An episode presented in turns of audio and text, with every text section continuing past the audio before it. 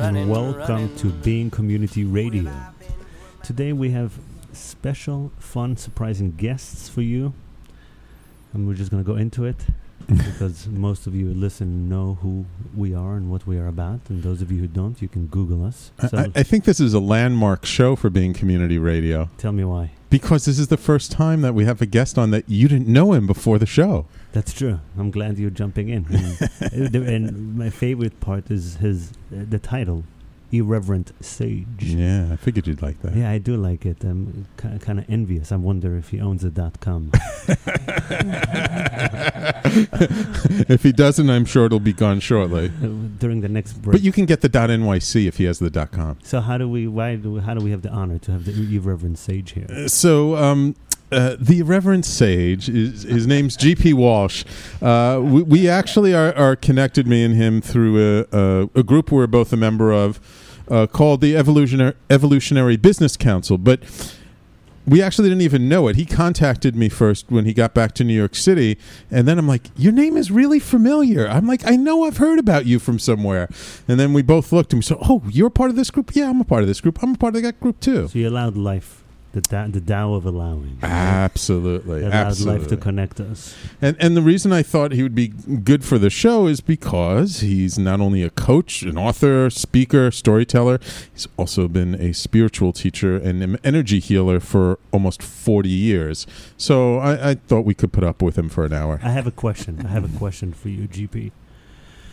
Uh, I was walking down here with a friend, and I've been f- uh, working as a spiritual teacher now for seven years full time, meaning Mm. I quit any other job or project. I went from technology to real estate to back to soul technology as a spiritual teacher, and she. And it's been it's been it's been really hectic, really really truly hectic. And I, she said to me, well, at least now you know what you're teaching. And I said, I'm not sure if that's the case. I feel like I'm learning who I'm teaching. and I don't particularly like that. That's what I feel more and more. So maybe after 40 years, that's the real question that I have. Do you is it a kind of an adjustment because I feel like personally in my life I am more learning who I'm teaching, but a part of me is like, no, no, no, I want to focus on what I'm teaching. But it seems to be that uh, that it's not always received. Yeah, don't bother focus on what you're uh, teaching because it's always going to change. Right? Okay. Right. I mean, it, what, what you're teaching uh, shifts depending on who you happen to be talking to. I mean, everybody's got a different model. Everybody's got different language. Everybody's got different metaphors. So you can't, you, you know, you can't, um, you can't put new wine in old wineskins, right? Uh, one of the things I love about the Heart Sutra, if anybody's actually read uh, the, uh, you know, the, the most famous, uh, very tiny little uh, uh, Buddhist text, um, is that in that in that sutra, in 36 verses, he completely dismantles all of his own teachings and says all of it's provisional, all of it's temporary. You can throw absolutely all of it out because none of it is forever.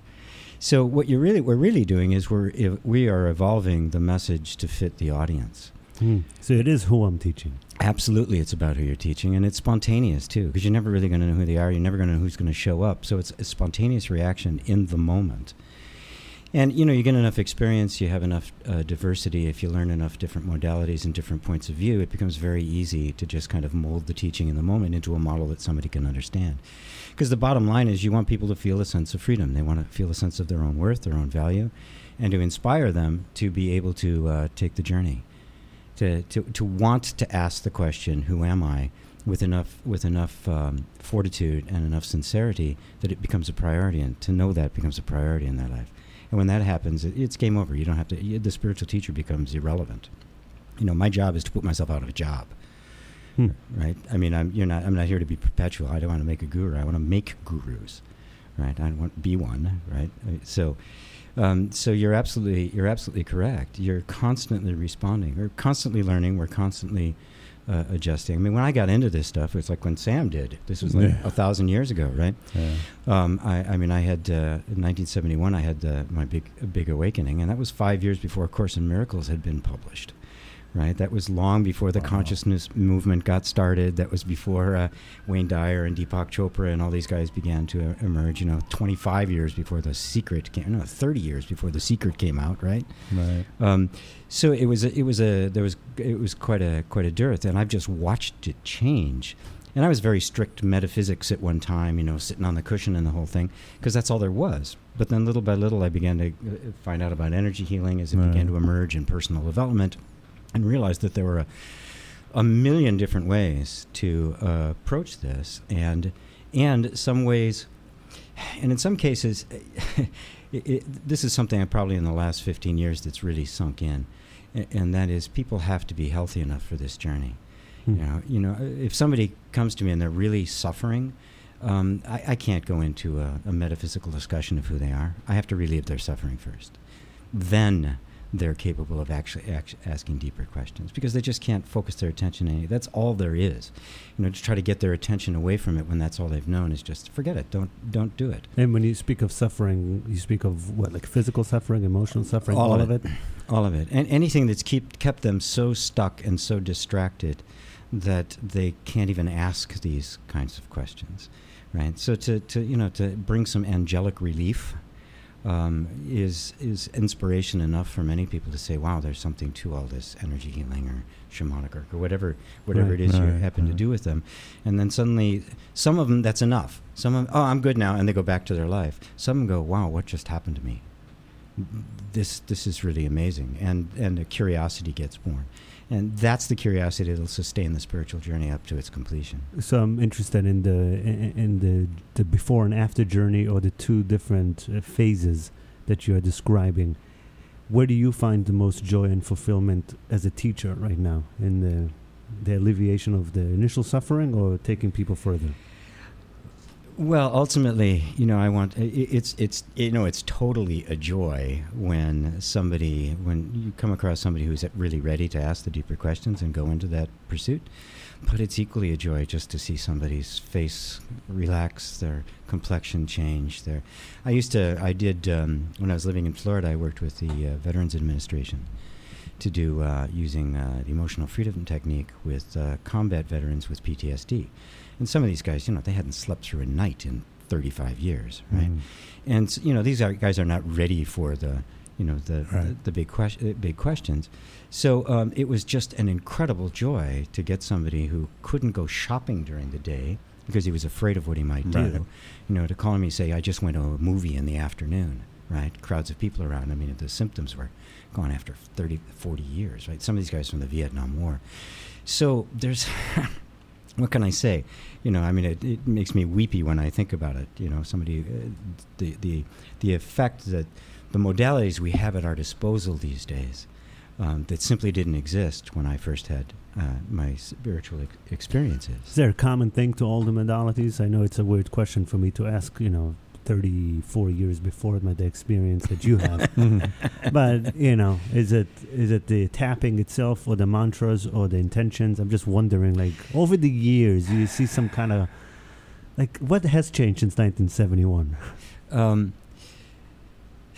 what's changed is a universal, is a much more universal acceptance of the fact that my internal ex- my internal state is creating my external experience. And it, in some instances, like the secret, in some instances, uh, I really like the secret. I know most of the people who are on it.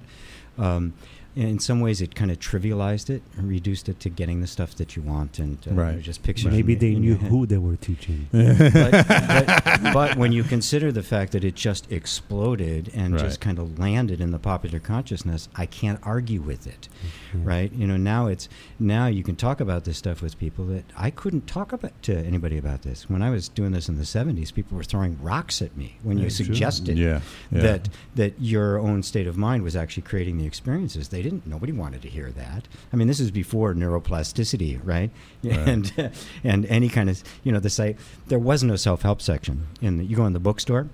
There was uh, psychology, which was half a shelf, and then one of the the only self help book was Think and Grow Rich. That was it. That was the Right. totality of what was available. Uh, except for some metaphysical books and Right. theosophy and a few things like uh, a few things like that. So the biggest shift has been an openness and a willingness to consider this to the point where I can pretty much speak to anybody about it, and they go, "Oh yeah." yeah what have you true." seen shift in yourself over those 40 years? I mean, that, so that's like what's shifted in the general consciousness. Uh, what kind of shift happened within you? The shift that happened with me is first off becoming extremely tolerant and kind and humbled, right? You know, just when you think you have it down, that's when the hot soup gets spilled on your lap, right? And life reminds you that n- no, we're all bozos on this bus. Um, and and and then uh, learning more and more about the way the energy of the human system actually works, and trusting more and more the natural flow of it. I was doing less and less. I mean, I used to be really smart. You know, I used to think I had this down. I could read Mhm. people. I could help them, and I had uh, had effectiveness at it, and I could bring them to some places. But the more I realized how natural the human energy is, and how it seeks healing, and all you really have to do is provide in an environment where it feels safe. I do less and less and less and less, except providing an, an atmosphere in which people feel loved and accepted. Because ultimately, it, the only thing that's ever healed anything is unconditional love. That's it. Everything else brings you to a place of unconditional love and acceptance.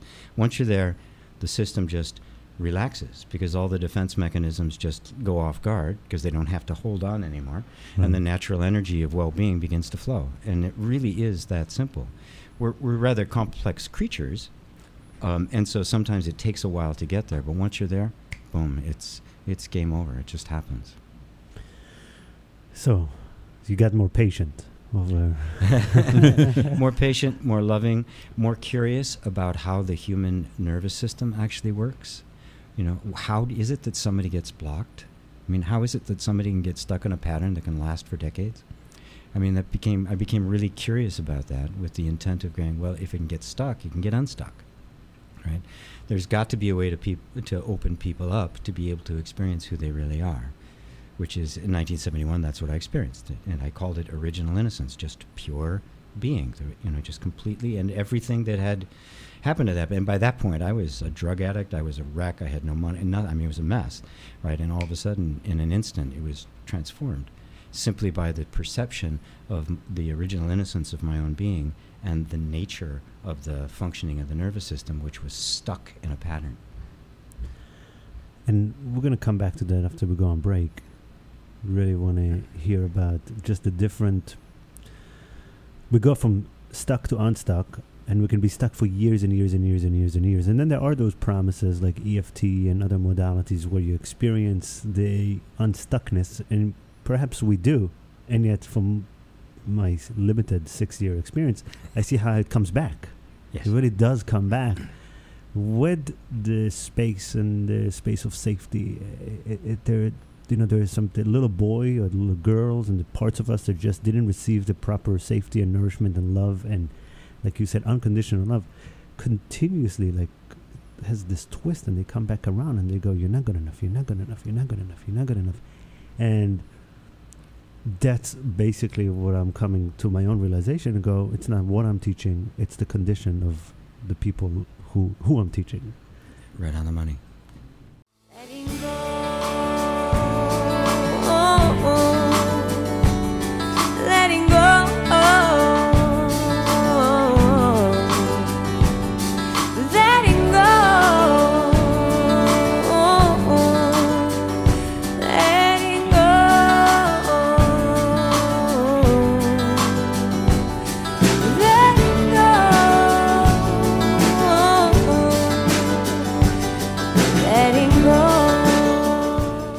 Maybe we can jump into the where irreverence sage comes from. So perhaps it answers some of the questions I have in my head already.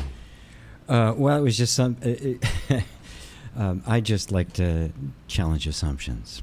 Okay. right and and i and spirituality to me is a search for truth which means nothing is sacred right the moment i believe something to be true i will experience it as true and therefore it will appear to me to be true and all the evidence will confirm it and i could just be dead wrong Right.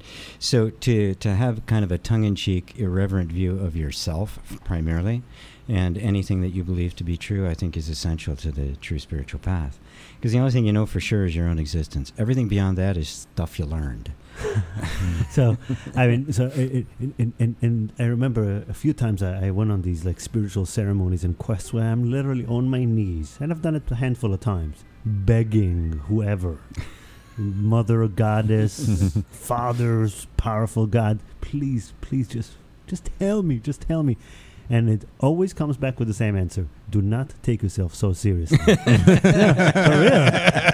Like, it- it- it- it's, it's the thing Lighten up, chump. and, and I, started, I started to also write my new like okay what's my story i used to like read these affirmations that used to help me so i decided to do it again yesterday. And the only thing i wrote is i am funny that's that's my affirmation i'm gonna, I'm gonna Wait, keep, wait a minute. When you read it over the weekend, it was like 20 minutes long. I'm gonna keep going for it. I'm funny. I'm funny. I'm, I'm funny. funny. So, e- irreverent sage, because we do know. I mean, I do. Uh, speaking of domain names, I have. I'm a junkie. I own spiritualassholes.com because I'm hoping that my podcast one day will be called Spiritual, Spiritual Assholes. Assholes. So, I, I, I guess that we are on the right path. we are on the right path. And, but people do get offended. And Osho, Osho, which Oh my Speak- God! right? Speaking of Talk of irreverent. Talk about spiritual assholes. Right. That was his whole thing. Like we used to say, we got you got to shock people because people do not want to be helped. Right. People don't want the answers. I say that a lot to people in, in my workshops. I say two things. I say, hey, people do not want to tell the, to hear the truth, and unless they're paying for it or giving something of value, unless they're really inviting you, and then and they're still hoping to hear what they want to hear. Right. So it's it's our job to become, like you just said, irreverent. Absolutely sneaking in the back door. Yeah. Because they don't. They, they, they, they want to hear a truth that confirms what they already believe to be true. They want to be patted on the back and say, you're right. And so when you say you're not, it's very difficult to hear. Now, if, you, if, you, if you're willing to accept on the beginning of the spiritual journey that you're not and you're never going to be, well, that's, oh, okay then, right? So now you're open. So what right? humbled you? Like, do you remember the experiences? Oh my God! One thing after another. Okay. Uh, yeah, I So mean, just things you know, doing stupid things in relationships, losing money in business, um, uh, saying things to people that you regretted. So thinking you were later. right and then realizing oh, you weren't. Uh, think, thinking you had had the answer, okay. right? Thinking that you're that you somehow were specially gifted, that you were really uh, bright, and all of Take that. them off the air. Take them off the air and uh, and and and life just has a way of, of, of humbling you, sending you uh, into situations where you're just completely bewildered and, and brought to your knees, and then you realize that you're really participating in it. And the whole idea is not to stay anywhere. Is not to be anybody in particular, to really be willing to flow with life and let life tell you in the moment what needs to happen. And when you do that, when you show up at life without an agenda, without thinking you are somebody already, you show up completely empty, completely naked right? If you think you are someone if you think you're somebody however however that self-image may be every time you show up in a situation you're going to see it through that eyes you're going to interpret it through those eyes and you're going to try to manipulate it to conform to it. But if you show up as nobody well then you respond completely naturally and fully to the circumstances exactly as it is. And now you're free. Now you're really in, in motion. Now you're completely uh, fluid. And and beautifully whatever that moment requires it gets because there's nothing in the way in between you and your natural creative instincts and your natu- natural creative power and the natural energy of divine love that flows through us. So let's discuss the duality of showing up as nobody and having a vision for yourself. Right. They're For not you. incompatible, and they're For you. not and they're not dualistic. Uh, the the idea of being dualistic is is the thought that somehow I'm one or the other. I, I always liken it, it liken it to thinking that you could separate music and a song, right? Try to have some, try to explain what music is without humming a tune. You simply can't do it, right? But what would what would a song be if there were no music, right? I mean, i it's kind of like the essence of the expression of it. You you cannot have one without the other. Our minds want to divide that into a duality and call mm-hmm. and and make them something separate when in fact they're not separate. You know, the only way for me to have been explaining it to myself and to people is I somehow was able to do that in person because there was a real car battery in the last uh, gathering that we had. There was a car battery, and I know that the only way to get any power out of any battery is to do what? Touch both Both sides. Yes. You connect the circuit. Yeah. With both sides, the negative and the positive. So to know that it's both, like in order for me to be me, as I do have to hold, I'm nobody, and there's a vision. So you, GP, would you mind? Would you mind? Would you share a little bit of your vision for yourself while you're holding the space of being nobody, so people can follow up with you and get to know you? Yeah, it, there's a beautiful uh, there's there's a beautiful image, a beautiful metaphor in the Hindu tradition called Indra's net, and Indra's net is the fabric of the universe, and it's this huge net. But it, and at every intersection of the net is a diamond, and in the diamond you can see the entire rest of the net. So the entire the the whole is always reflected in the in the individual. So in every individual, you're going to see the entire universe manifested in one particular form. Also, back in the, I think it was in the 70s when they were developing uh, holographic technology, holographic Right. photography, um, and it was it was used to be printed on these big, thick pieces of glass. Right? Right. It wasn't the digital stuff you have now. And I saw a demonstration. It was this huge thing. It was probably about 18 inches long and about a foot tall. It was maybe three inches thick. Right, but it was it was like heavy as could be, Right. and uh, the image in it was a was a was a huge ship, right? And as you turn it, it was 3D. You could actually look down the top and the sides. I mean, it was just really remarkable. Then the guy took the glass and he broke it. He threw it on the ground, and he picked up a piece of the glass. And like a uh, like a photograph, you would expect that you would see a piece of the ship, but in, but you didn't. You saw the entire ship from one particular point of view. Humans are like that. You see the entire universe, but from one particular point of view.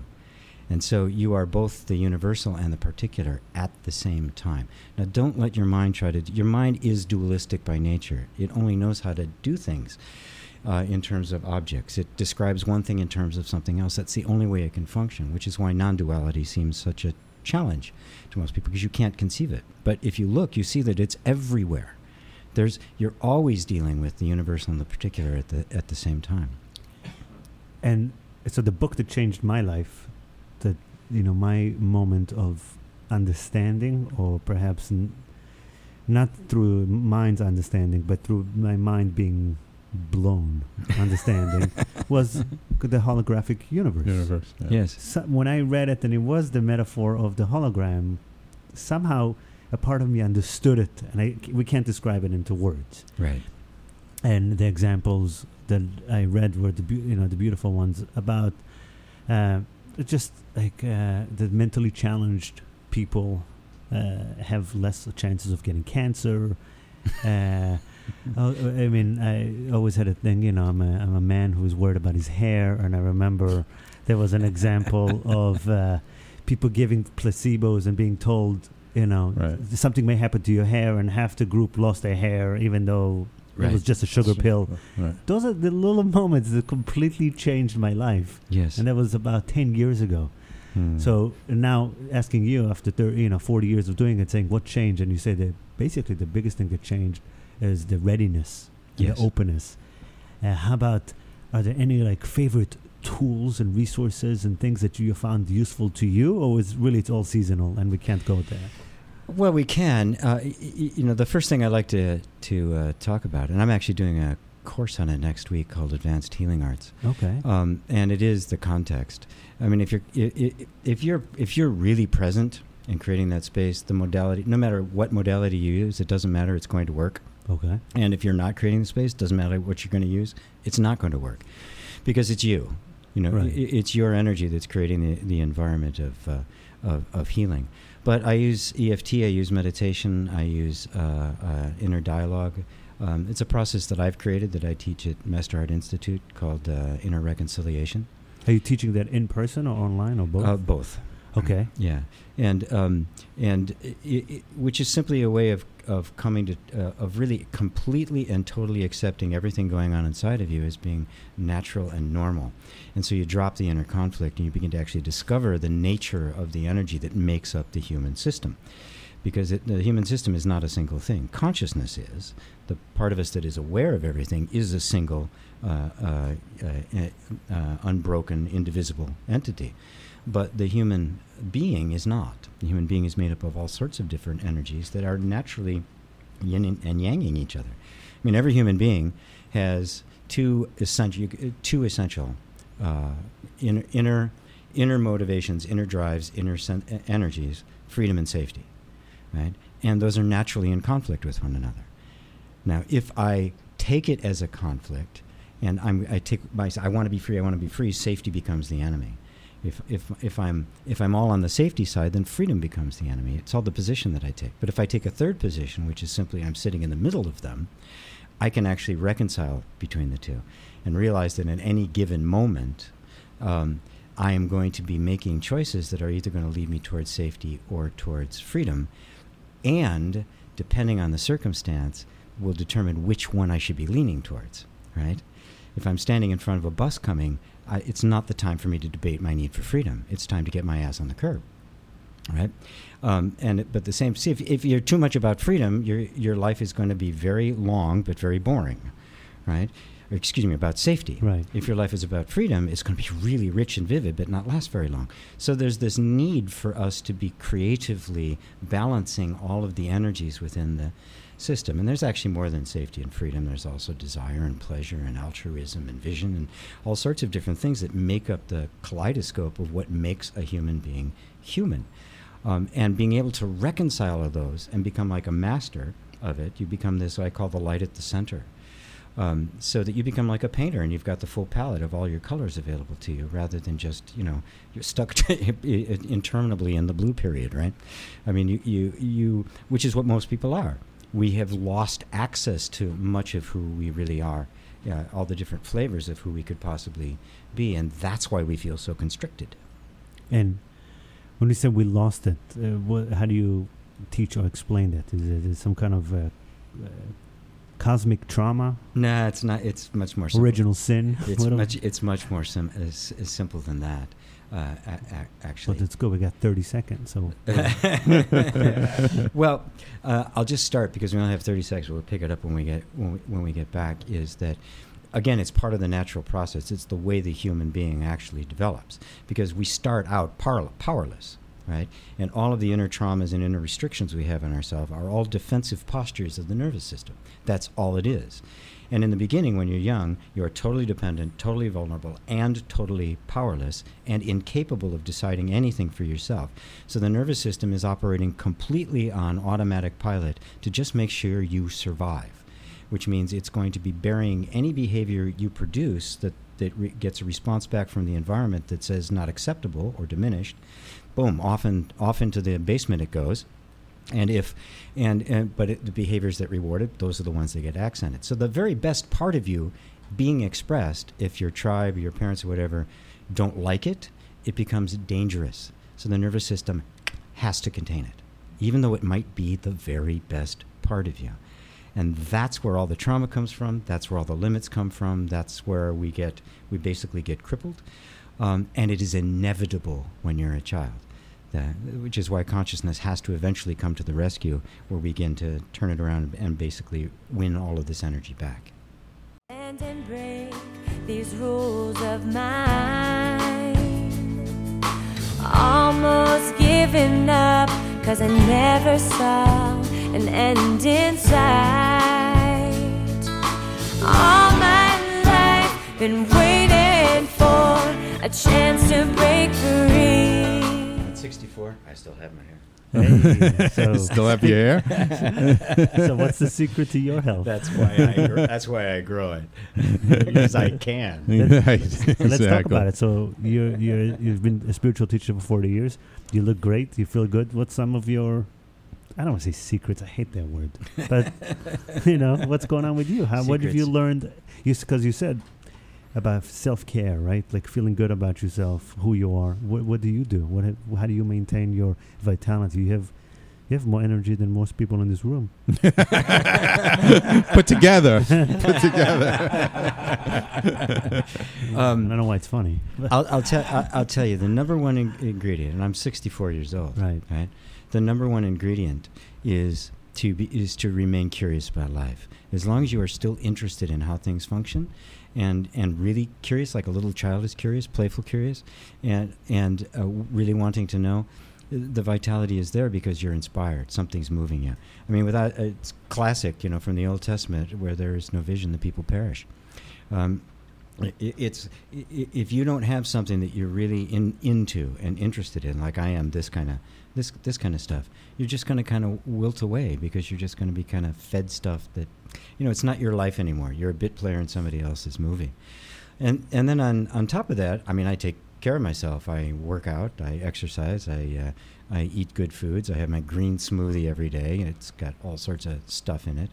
Um, I don't eat crap. Um, haven't Ever? for haven't for a long time. Oh yeah, yeah. I come on. I can go out and have pizza and It's beer. good. Okay, Yeah, good. yeah, People it's need to know that. Yeah, no, no, no. I'm not a fundamentalist. I want to know that. Yeah. I'm not a fundamentalist vegan, right? I'm not going to beat anybody over the head with a cucumber, right? Okay. I mean, it's there's there's been no vegan jihads, right?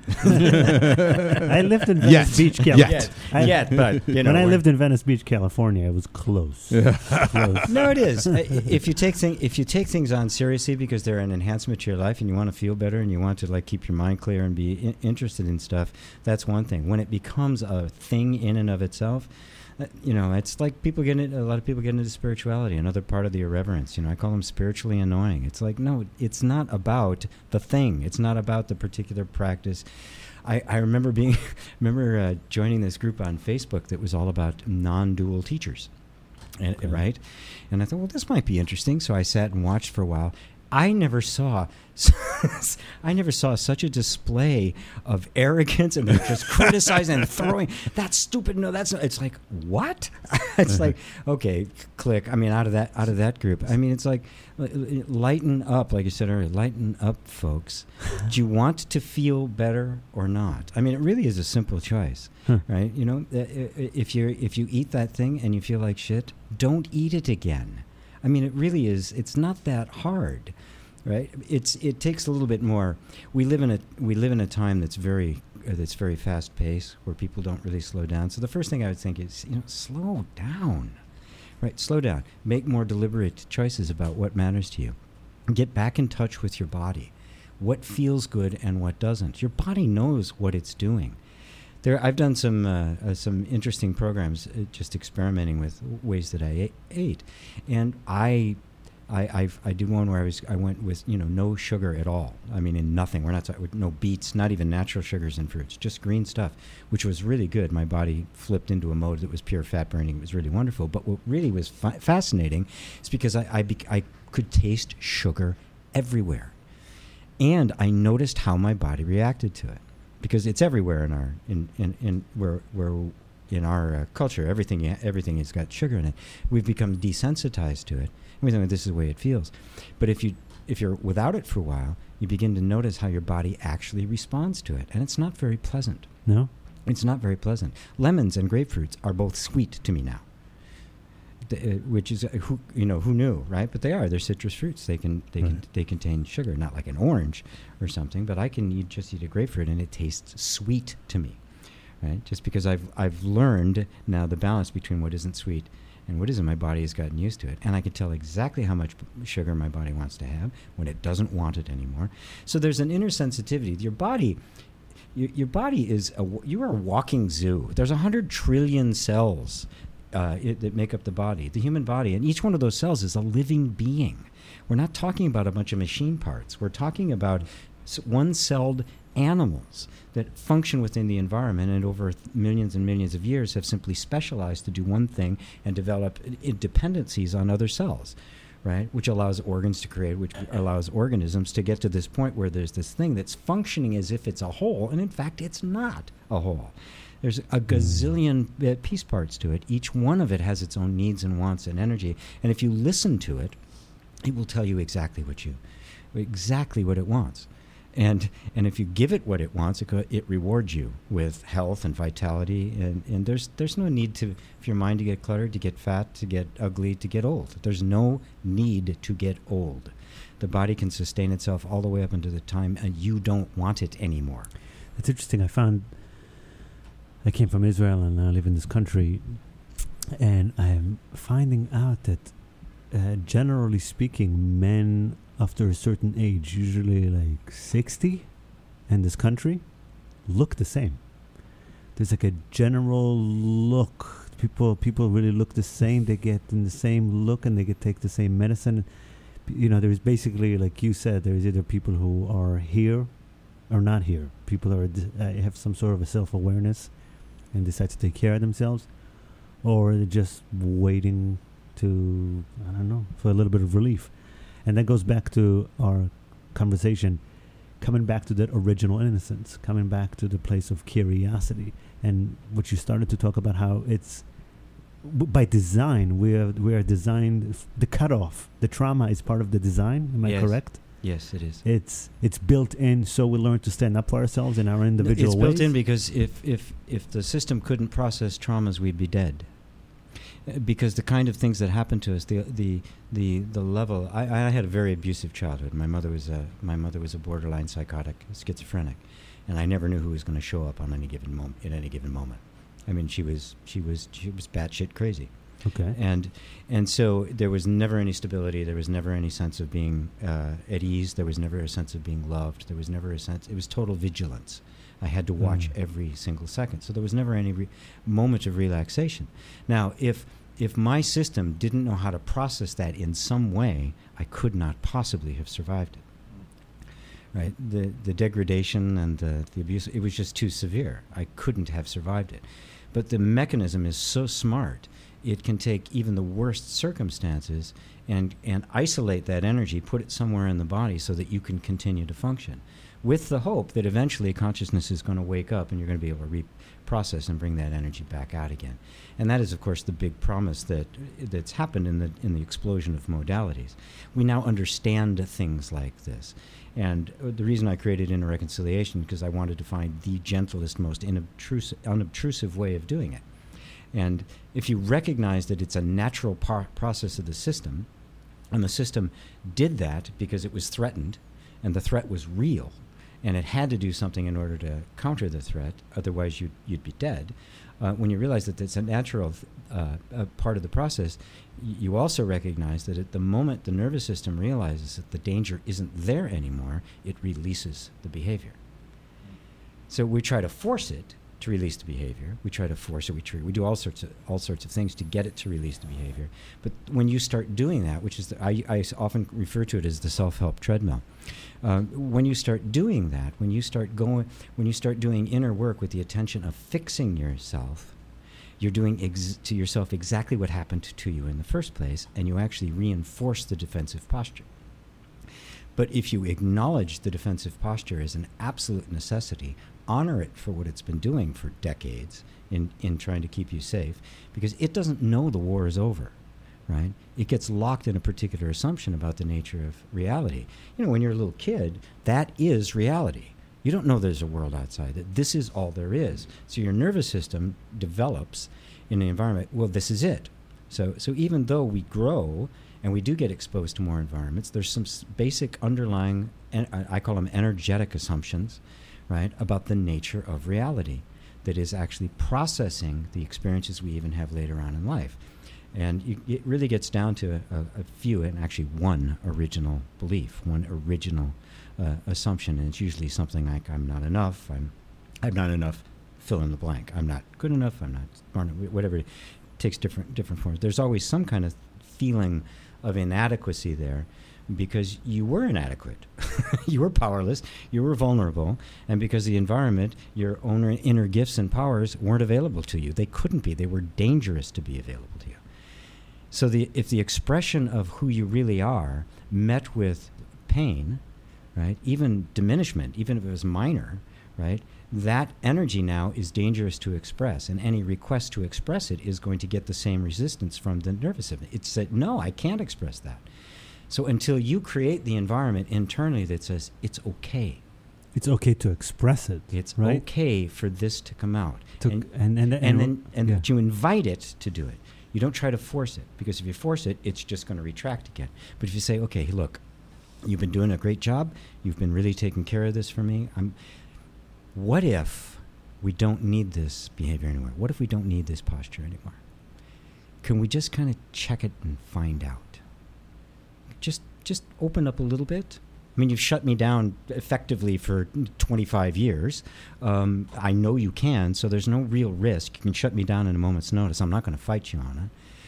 But if just open up and see if maybe the environment's changed a little bit and maybe we don't need this behavior anymore. And inevitably, if I can do that in the right setting with somebody, the energy will begin to speak and it will begin to move because it's not stupid. You know, your body, your, the energy didn't get itself in this posture because it wanted to. It did because it had to. And therefore, it decided this was a necessity, and it will not let go of that posture until it knows it's going to keep you safe. So, what we're really talking to is our best friend. It's not an enemy. It's not self sabotage. It's not unconscious patterns. It's not anything working against you. It's actually your own nervous system who wants you to be safe and live forever. That's uh, that, uh, you know I feel a sense of relief just hearing it, and I know that people know that stuff intellectually, and I f- and this is something we can talk about maybe on the next segment. Is there a need for people and for us? Do we actually go through that? We can feel like pain, or like in order to release it, do we have to actually f- express that fear and feel it fully, even if it's just for seconds or for a minute? Or can it just l- can we release it before its expression? The short answer is no, and we'll give the long answer after we have the break because I can, I can see us getting the signal.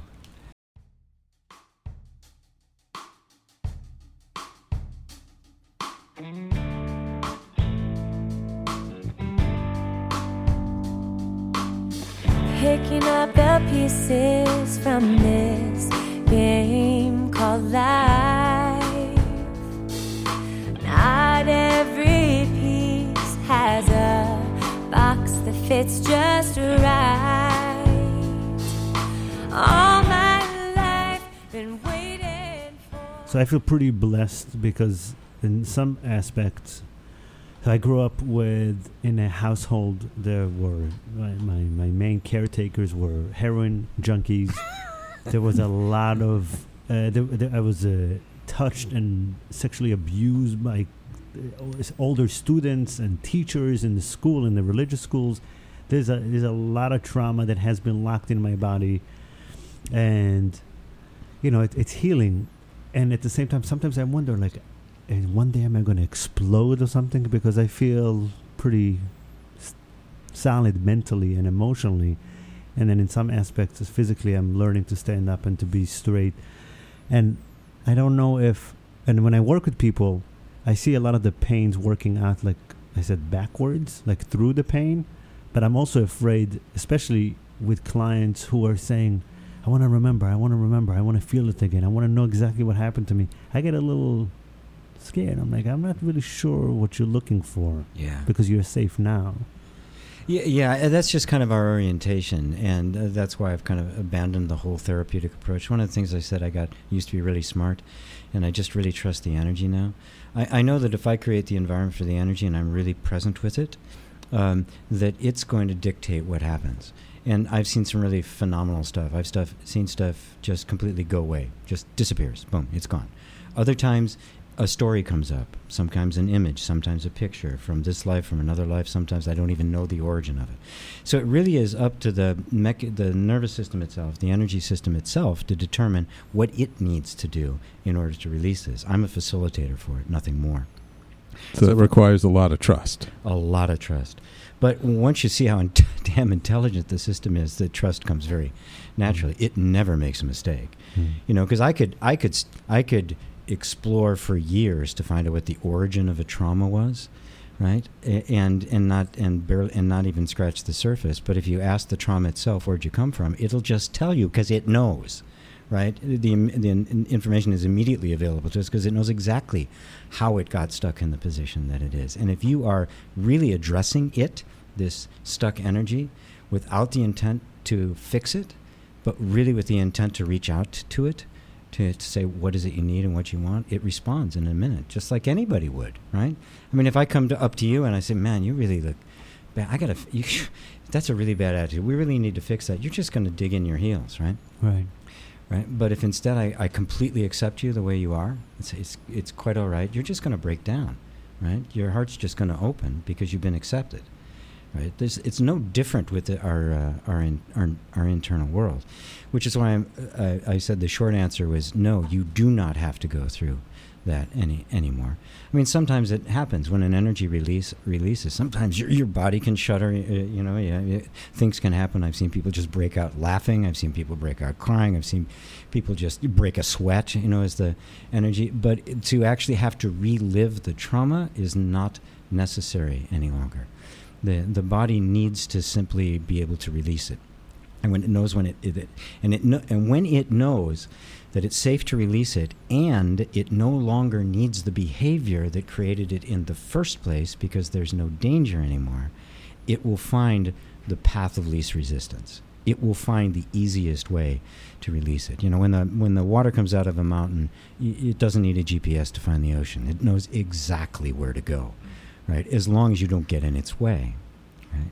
As long as you keep removing the obstacles for it, it'll flow exactly where it needs to flow, and that's that's really kind of the, the most significant thing I've discovered over the over the years is how little you actually have to do and how smart this energy actually is and how infinitely intelligent. I mean, your body is in our minds we see it as this isolated thing. There's us, then there's the universe and there's all this stuff around, but there's it's all the it is the universe. This is the universe. Right? this your this is your connection to the universe because it is the universe right? It's like it's like thinking that your thumb is somehow separate from your hand, right? It's absurd. Your body is one with the universe. If you want to be feel connected to the universe, just connect with your body because it's it already is, right? I mean, the the, the most distant galaxy is as, is as close to you as your finger, as far as your body is concerned. It doesn't know space. That's completely in the uh, that's completely in the mind. So the the journey from original trauma to original innocence. You have learned it's acceptance, it's allowing. Here's here's the, here's the key. Here, here's the key. The the the original innocence is still there. Hmm. The whole reason the body did what it did was to protect the original innocence. It never got touched, which is why healing is possible. Right? And it's also why we feel conflicted.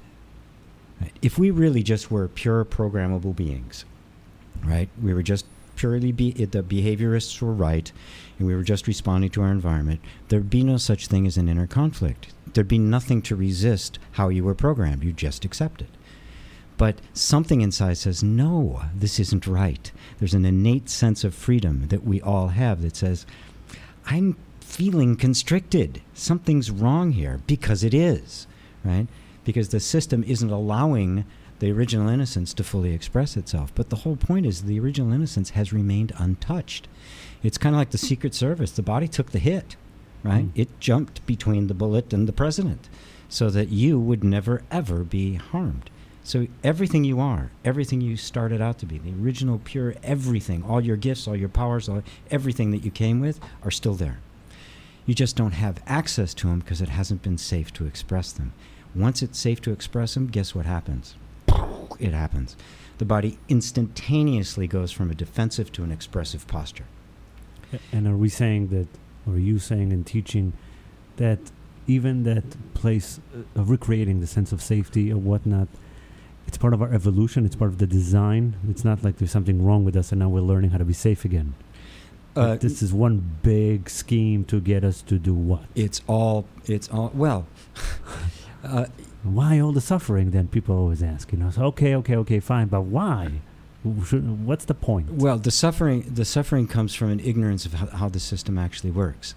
Uh, so we are getting smarter, we- ultimately, or uh, smarter in the consciousness. w- we are getting more. We are getting more aware of actually how everything does work, right? And and we all are raised in an environment that is hindered in some way, right? When you're little, you have to be protected, right?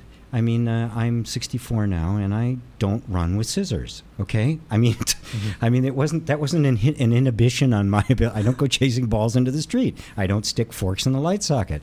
It's it's good behavior, right? Yeah. We do need to be protected as children. We will do stuff that's so stupid it could be fatal, right? The the problem is is that is that it, that we run into the values of the tribe that inhibits the part of us that needs to be expressed. The part of us that's very genuine to us, which is interpreted by the tribe as being dangerous. And the tribe, which is your immediate family and the schools and the whole thing, I mean, it, that's what it's there for. It is there to protect you. So there's, again, there's an inevitable conflict between safety and freedom. Without it, life is not possible. Yin yang is required for life. Right? Without it, we would not be human. So that's what you teach, like that sort of mastery, the navigation of the two or abs- more absolutely. forces. A- absolutely. Can When you talk a little bit about that? Like what you teach, how people get in touch with you, where you know, who are you? It's uh, very exciting.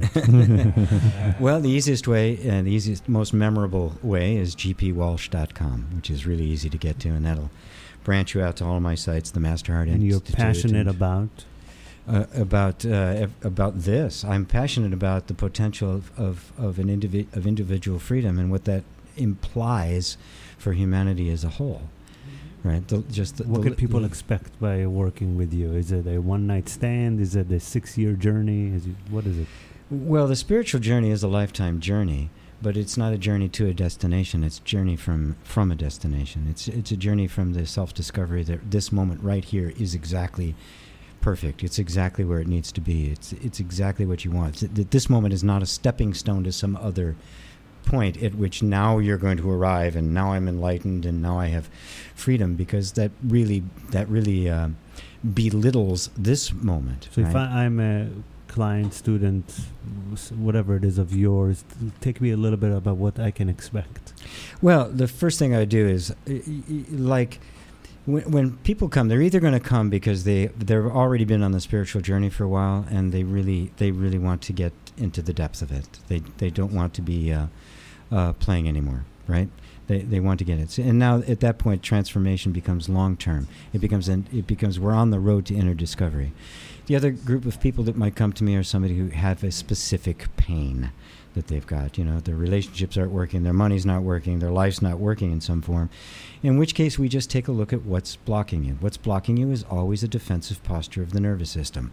Always. I will say that unequivocally, and I will say that without apologizing. If you are restricted in your life, it's because your nervous system is in a defensive posture in some aspect that is not allowing you freedom of expression. So, what we have to get to is what is the defensive posture? And oftentimes, I'll just take somebody into meditation. I'll ask the energy system, What are you protecting me from? So we do that, and you're available to work. You like to work one on one, groups, how, how, All, all of the above. all the above. I also have trained facilitators in inner reconciliation, so there's other people that I can. so people can actually get also career and jobs out of Abs- working with you. absolutely, yeah. You can you can get a certification program to become an inner reconciliation facilitator. That's great. Uh, and you're New York City based. Now I am. Now you are. as of uh, as of about two Ap- months ago. April. Yeah. That's big, big Uh, news. There's a lot of us. Yeah. A lot of us moving back here. Yeah, And it's a lot of GP people are. It's GP uh, Walsh.com. Yeah. G as in George, P as in Peter, Walsh.com. Yeah. Again, groups, personal. We can. I can. I can learn modalities. I can become. I can actually get. You know, basically, someone told me a long time ago, if you want to help people, give them work. So, thank you very much for doing that in the world. Yeah, absolutely. Yeah, you, you want. There's an inevitability when somebody discovers ways of working with themselves and they get happier and more prosperous and all that stuff. It's just inevitable. We want to share it. Right. We want the whole world to feel this. Good. I Yeah. look forward to uh, having you here again. I look forward to being here. Thank you, guys.